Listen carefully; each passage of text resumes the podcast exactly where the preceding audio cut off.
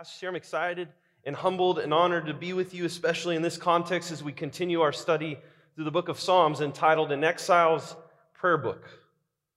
You see, the Psalms were a prayer book for the people of Israel during their time in exile, and as you and I also are living in exile, awaiting Jesus' return, the Psalms serve us in the same way as a prayer book. You see, in God's grace, He's provided us with the book of Psalms, which has been teaching God's people the language of prayer for 2,500 years, the language of lament, the language of praise, the language of confession and repentance. Essentially, in this book are the words that you and I are to pray. If you haven't already, please grab a Bible, open it up to Psalm chapter 9. If you don't have a Bible and you'd like one, feel free to get up. We have some on the table in the back. That's our gift to you. You can keep it. It's here in Psalm chapter 9 when David is responding in worship to the manifestation of God's judgment to the wicked.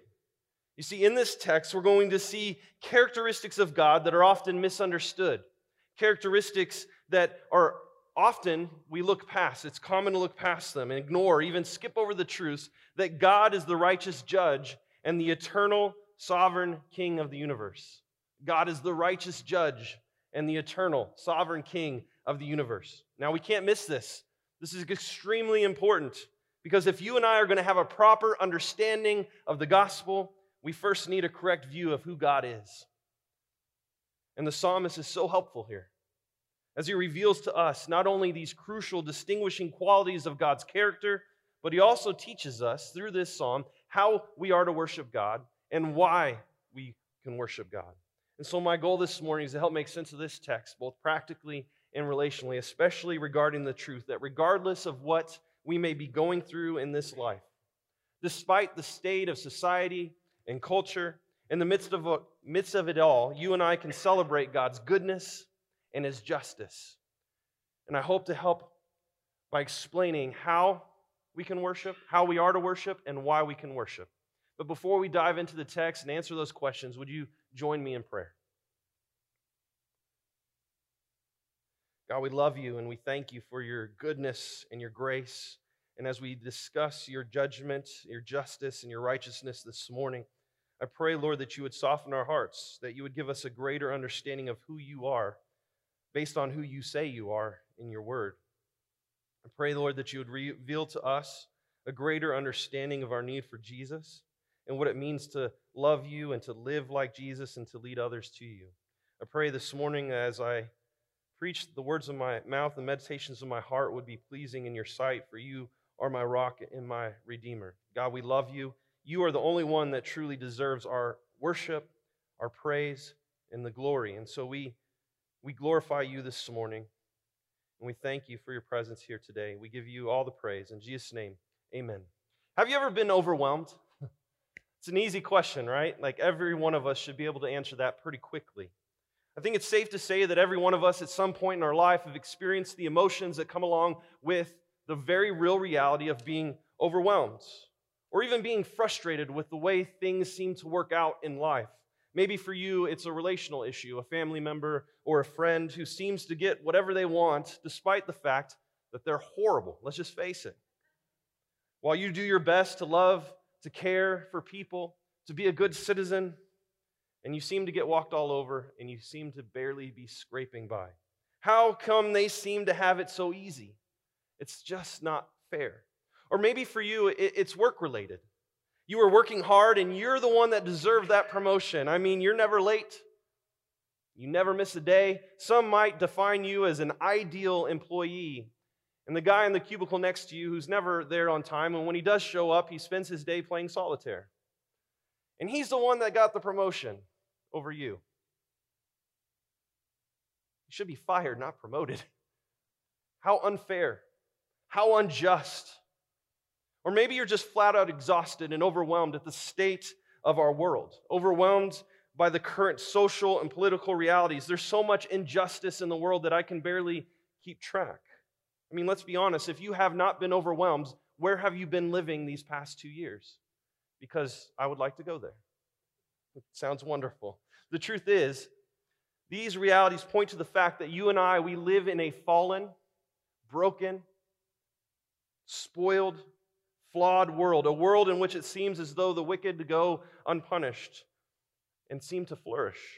Now, we must understand that this world is not the way God created it to be, but rather it's a world that's been broken, damaged by sin.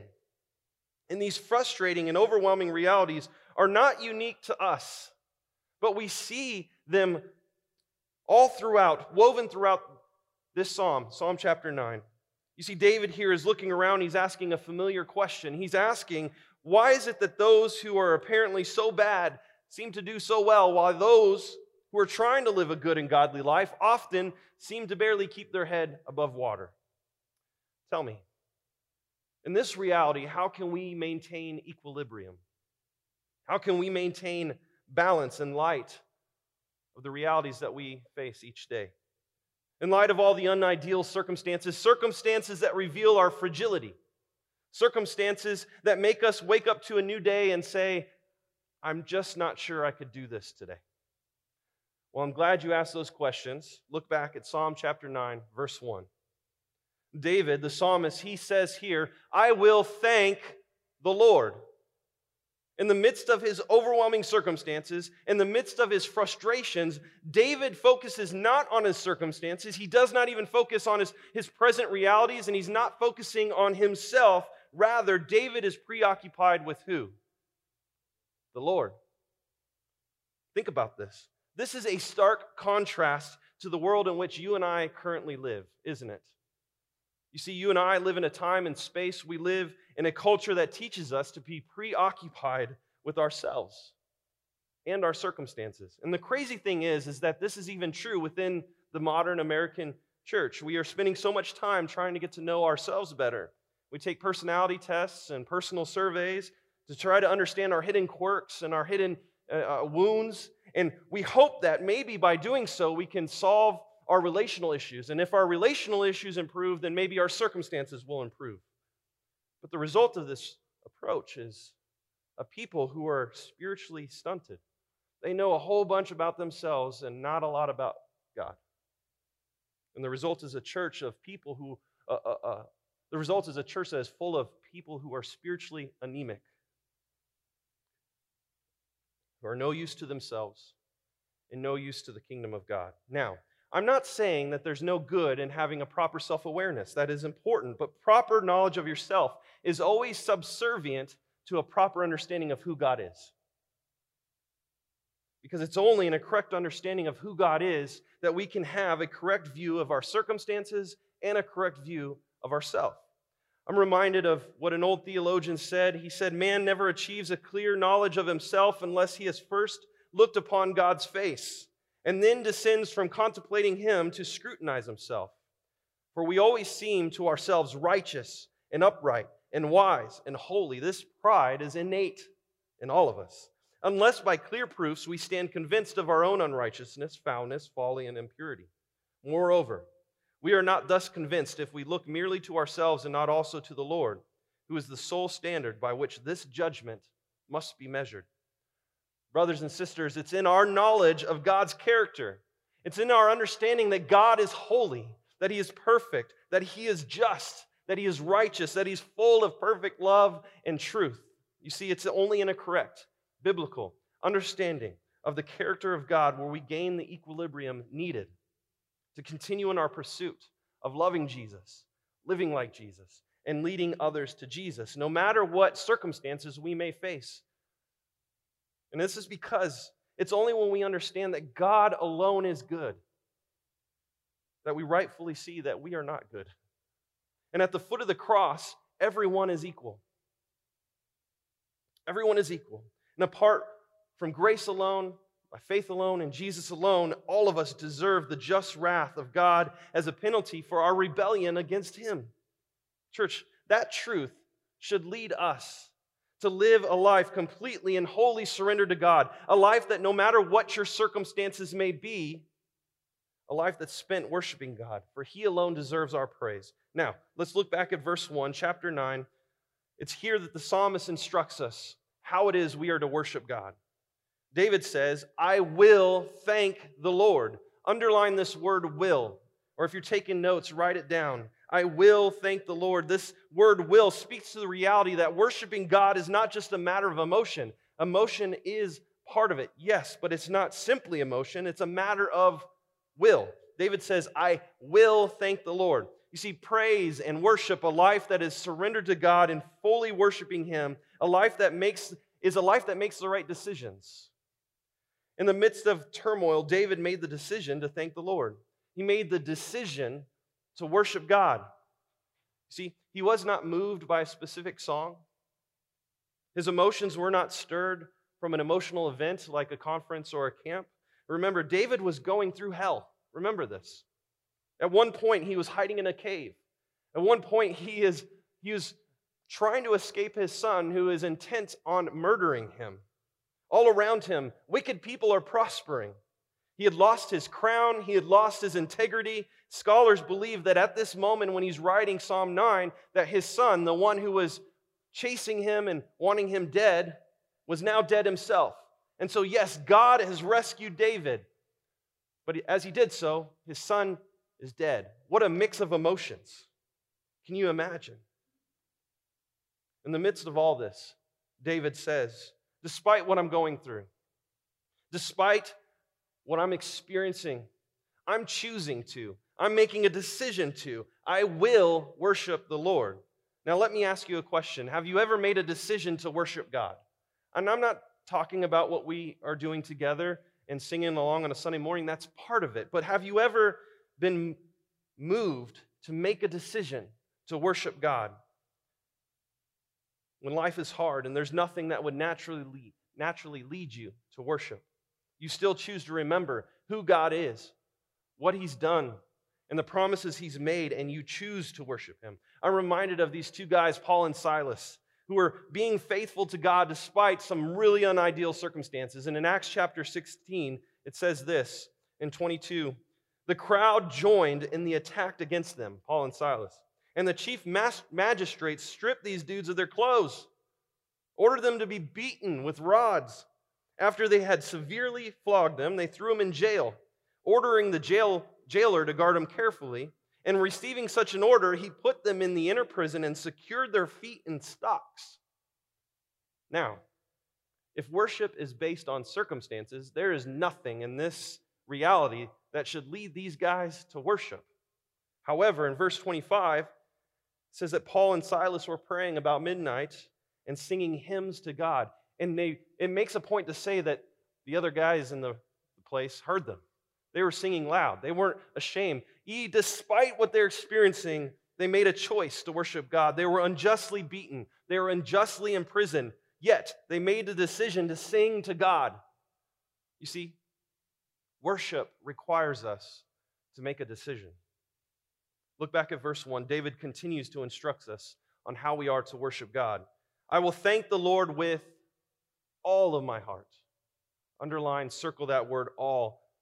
Not some of my heart or part of my heart, but with all my heart. Biblical worship is a matter of totality. It's a matter of completeness, wholeness. It speaks to a life that is completely, wholly, and fully surrendered to God. It speaks to a life that is not segregated, where like a pie, I like pie. Cheesecake is my favorite. Is that considered a pie even though it says cake? It's not. She's shaking her head no. Okay. Well, a cake, a pie, where you cut it into pieces and hand it out, right? Where your life is like this, where you cut it into slices. And this piece is work me, and this piece is home me, and this piece is Sunday me, and that's God's peace, and then this piece is mine when the lights are off and the door's closed and no one's looking. If this is you, you lack wholeness. The Bible would say you lack integrity, because that's what integrity means, wholeness. The truth is, you may appreciate Jesus as Savior, but you're not worshiping Him as your Lord. For worshiping God requires complete devotion. He does not and He will not accept half-hearted participants. Now, if this is you, there's good news. There's really good news because the Bible also says that if you repent, meaning if you turn from your sin and turn to Jesus, if you stop piecing yourself out to lesser gods that will never satisfy you, God is just and He is faithful to forgive you and to make you whole.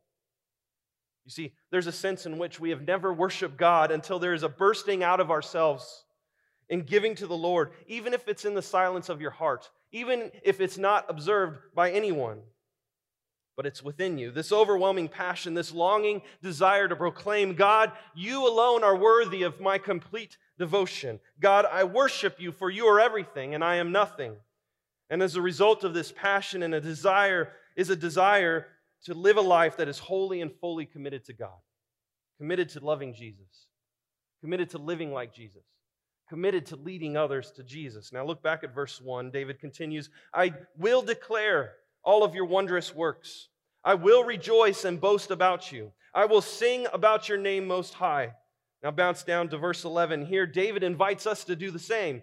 He just says, join me, sing to the Lord who dwells in Zion. Proclaim his deeds among the nations. Now, David is worshiping here using 5 synonymous verbs. He says, give thanks. He says, declare and proclaim. He says, I will rejoice, boast. I will sing praise. And all of this speaks to the fact that David, his entire being is involved in this act of worship. You see, his mind is engaged. He knows what God has done. His praise is sincere. It's genuine. It's authentic. He's not just saying what he thinks he's supposed to say. He's not moving through the motions, but rather he's coming from a place of authenticity, which tells us that worship is not just wishful thinking. Worship is not going through the motions. No, David's worship is grounded in reality. For what does he say? I will declare all your wondrous works. He invites us to proclaim his deeds among the nations. Church, God's mighty acts in creation and in history are beyond our comprehension, and they're amazing. But even more so on this side of the cross, as we have an understanding to be amazed by Jesus' life, his death, and his resurrection. For he accomplished the greatest feat in the history of mankind, reconciling sinners to a holy God and reconciling sinners to each other. David's worship was also public. You see, as he remembers all that God has done, what does he do? He can't keep it a secret. He tells everybody about who God is and what God has done. Church, our worship should propel us to live on mission. Our worship should propel us to live on mission. Now, the question is begging to be asked, why? Why should I choose to live a life of complete devotion and worship to God? I mean, this question especially rings true given the circumstances that we discussed earlier, the overwhelming realities of life. We observe and the reality that life is hard. We observe the folks that shouldn't be successful who are successful. So why? Why does God ask us to praise him? I mean, let's be honest, it's kind of weird. It seems kind of weird that God would instruct us to praise him. Think about this. What kind of God needs his people to praise him? I mean, don't we look down on people who are so insecure that they need to be built up and told how smart they are? Isn't it true that we mostly admire people who are confident and composed, people who don't fish for compliments? Is this what God is doing, fishing for compliments? Is this what God is like? Is this what we're doing when we're praising God? No. Absolutely not. Not at all. God is not weak. God is not insecure. He does not need to be built up in order to feel good about himself. I'm reminded of what the Apostle Paul preached in Athens in Acts chapter 17, verse 24. He says, the God who made the world and everything in it, he is Lord of heaven and earth, does not live in shrines made by hands, neither is he served by human hands, as though he needed anything, since he himself gives everyone life and breath and all things. Church, there is nothing we have that God could possibly need. God has no needs. And if God did have needs, why in the world would he ask us for them? You see, God commands us to praise him because he knows that we instinctively praise the things that we enjoy.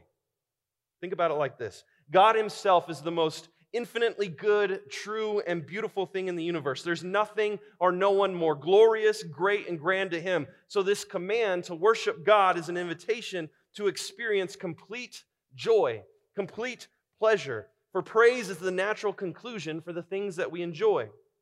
If you can't cheer on your team with a friend and high five after a good play, are you enjoying the game as much? That's why people pay an absurd amount of money to go to a game when they have a perfectly good TV at home. A few weeks ago, I was in Kansas City for a conference, and if you know me, I'm a big Chiefs fan, and I had an opportunity to go to the game, and so you bet I took it. I was there by myself, but really I was there with thousands of friends for every time the Chiefs would make a good play, which isn't much these days, but every time they make a good play, people are high-fiving, cheering, hugging, strangers. This was crazy to me. I had thousands of friends. Joy is incomplete until it's expressed in praise.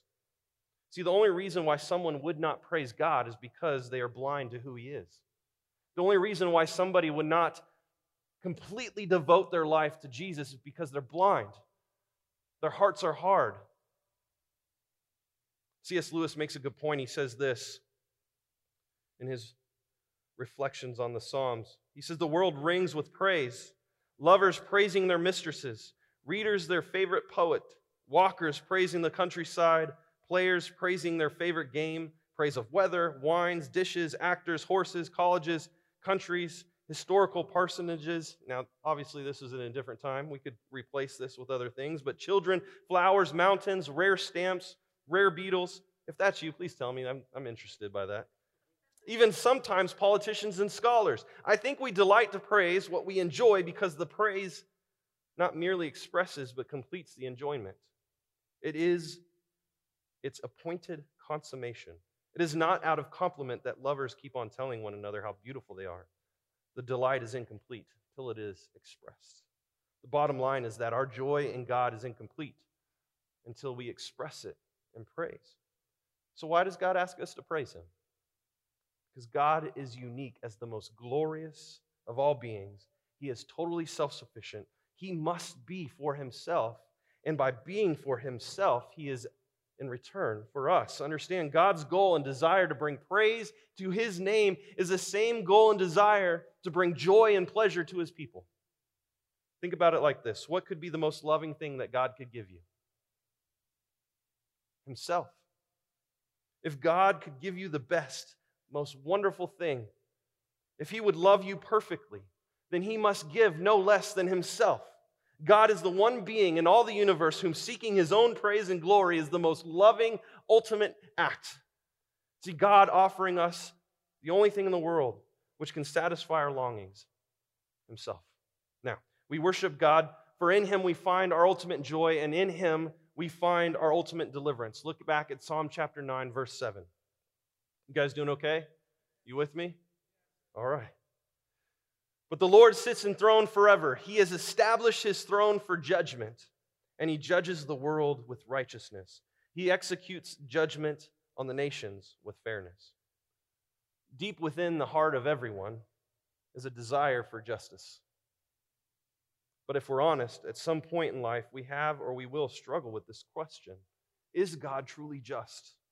We look around and we see what looks like the wicked winning the day, the most unjust and unfair realities. There's so much anxiety and so much unjustness in the world. But verse 7 and 8 here point to the truth that God is not caught by surprise. God is not perplexed.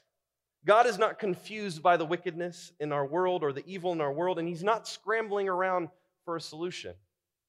But rather, this verse is saying what? That the Lord sits enthroned forever. He's reigning. He's ruling. He is the sovereign king. He is in complete control. And one day, all that is done in this stormy world will be brought into light and into judgment. Understand, as king, God will judge the world, and He will do so through David's greater son, Jesus. You see, this text is pointing to Jesus. David's hope is ultimately fulfilled in Jesus. As we read about the majesty of God's judgment in Psalm 9, we're ultimately reading about the reign and the rule of Jesus Christ. David here, again, is pointing forward to when God will display His glory through the world by judging the world with justice, and He will do so through Jesus. Church, Jesus is coming again. Jesus will return, and He will return with the omnipotence of God Jesus is returning with power to judge the living and the dead. And so we can live with the assurance that God and his righteousness will triumph. And in the meantime, the wicked will only know a short-lived success. I'm again reminded of Acts chapter 17. Again, Paul's preaching in Athens to these philosophers on this place called Mars Hill. And as he did, he applied Psalm chapter 9. He applies this verse to Jesus. Look at verse 30 of Acts chapter 17. Therefore, having overlooked the time of ignorance, God now commands all people everywhere to repent, because he has set a day when he is going to judge the world in righteousness by the man he has appointed. He has provided proof of this to everyone by raising him from the dead. We have to understand that when we read and study about God's judgment, it is actually pointing to the fact that he is good. It speaks to his goodness, because God's judgment is an act of righteousness. It's an act of goodness. You see, his judgment is not done out of spite or revenge, for without judgment, you can't have righteousness. Now, here's the problem. We can get pumped about this and say, man, the wicked will have their day. I'm a good guy, and all these things that are happening around me, well, these guys are in for it. Yeah, but here's the issue. The Bible proclaims that none of us are good. Psalm 14:3 says, all have turned away. All alike have become corrupt. There is no one who does good, not even one. And then the Apostle Paul, he reiterates this. He echoes the psalmist in Romans chapter 3, verse 23, and he says, for all have sinned and fall short of the glory of God. You see, all of us have rejected God as our king. We've all said no to God. We've all set up our own kingdoms that are opposed to God's good rule and reign. And let's be honest, we learned to do this at a pretty young age. In my house right now, there's a 3-year-old, a 5-year-old, and a 7-year-old. And every one of them, they're trying to figure out their autonomy. They're trying their best to push their will against mommy and daddy's will. You see, in my home right now, there's 4 kingdoms that are clashing. And it's awesome. They're clashing against us, and they're clashing against each other. And sometimes a couple of kingdoms come together to try to out the other kingdom. And it's just a medieval movie. But in the same way, when we set up our own kingdom and we say no to God, the Bible calls this sin. Sin is rejecting and ignoring God. Sin is disobeying God's good rule and reign. And the result of our sin is separation between us and God. And this rift between God and us destroys us and everything around us. Sin is does not just affect you personally. It affects, it's a communal effect. See, sin makes us rebels. Sin makes us outlaws. And all of us have committed crimes. And the Bible says that all of those crimes are deserving of death. And the truth is, there's nothing that you and I can do to fix this. We can try to be good enough and smart enough and religious enough, but there's nothing that we can do to bridge this gap. We cannot restore things to how they were meant to be. And so, yes, we can find comfort in the fact that God will judge the wicked, but then we realize, wait a second, I'm also wicked. And because of my rebellion, I'm also deserving of God's justice. So what do we do? If there's nothing we can do, what do we do? Well, look back at Psalm chapter 9, verse 13. David says this, "Be gracious to me, Lord." David, understanding this reality, he says, God, I need you to be gracious to me. David knows that he does not deserve God's help, but rather it's a matter of God being gracious to him. Think about it like this. Imagine you're a judge. Your job is to uphold and execute the law. It's the only standard you must adhere to, and you must do it unflinchingly. One day a man stands before you, a vile and wicked murderer. The evidence against him is ironclad. There's no doubt about his guilt, and get this, he even openly admits his guilt in court. He says, I did it. And then he says, yeah, I did it. Will you forgive me? And in spite of what the law says, in spite of your responsibility to dispatch justice, you grant him complete forgiveness and let him walk free. Now, if this really happened, you and I would be horrified. if a judge actually did this. But this is what David is asking God to do. See, in spite of the clear standard of his law and in spite of the overwhelming evidence of our sin and corruption, God forgives us of our crimes, washes away our guilt, sets us free from the due penalty of sin. But the question is begging to be asked, how? If God is just, how in the world can he do this? How can he uphold his own holy law? Somebody surely must pay for the crimes. And this brings us to the text that we meditated on earlier this morning. He made the one who did not know sin to be sin for us, so that in him we might become the righteousness of God. Church, this is how God can be both the just judge and our merciful justifier. Even though Jesus did not sin, God treated Jesus as if he were a sinner. God poured out on Jesus the full fury of his just wrath against all the sins of all the people who would ever believe in him. As a righteous judge, he had no other choice. Payment had to be paid. The just God of the universe had to punish sin, and so he poured out the full penalty on his Son so that he might grant forgiveness to everyone and all who would surrender to Jesus, not only as Savior, but also as Lord. And understand, God's justice demands that every sin be punished. And as a sinner, here's our choice. You can trust Jesus and accept his payment for your sin and surrender your life to him, or you can pay the consequence of your sin yourself through eternal torment in hell. Your choice. This is humbling. This is profound. That God treated Jesus on the cross as if he had lived my life and punished him for the sin that I've committed and will ever commit. And he did so to the full satisfaction of his justice. All the judgment, all the torment, all the excruciating punishment that I deserve was poured out on Christ as he died in my place, as he died instead of me. 1 Peter 2 sums this up really well in verse 24. He says, he himself bore our sins in his body on the tree, so that, having died to sin, we might live for righteousness. Through his suffering, Jesus purchased your forgiveness. Through his sacrifice, Jesus cleared a way for you to be reconciled to God. Jesus is the Redeemer. Jesus is King. Jesus is Lord. Jesus is the just judge and the merciful justifier. Now, if you have not repented of your sin and trusted in Jesus as Lord and Savior, the reality that God is a just judge should not be comforting. If you're living in opposition to God's good rule and reign, then God's judgment is not a refuge, but a frightening reality. And if this is you, please, please hear my plea this morning. You do not want to face judgment of God as someone who has not trusted in Jesus and Jesus alone.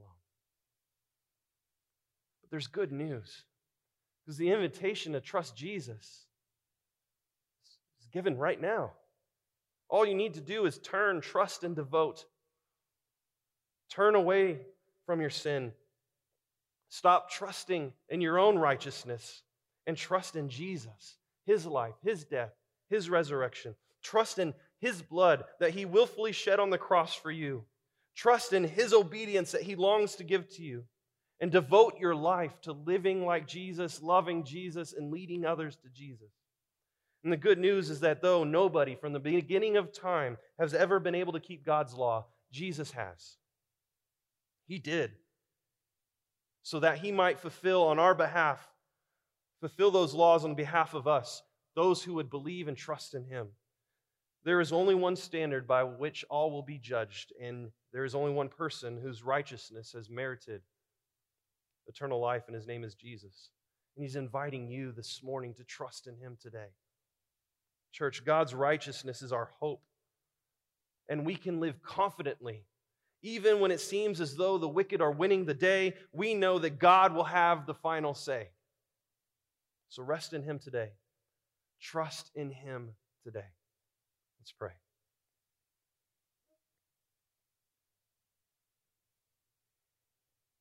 God, we thank you. Overwhelmed by your goodness and your grace. so thankful that you loved us despite the fact that we are outlaws and rebelling against you. We thank you for making a way for us to be reconciled to yourself and also to each other. We thank you for this gift, the church, that you've given to us. We pray, Lord, that you would be glorified through our lives, that this would be a moment in which those who may have not turned to you before will turn from their sin and trust in you. Those who have maybe been following you culturally will see that half-hearted devotion is not what you desire. And I pray, Lord, that from this day, Mission Church will be united as we love you and live like you and are focused on the mission of leading others to you. Lord, we give you all the glory. In Jesus' name, amen.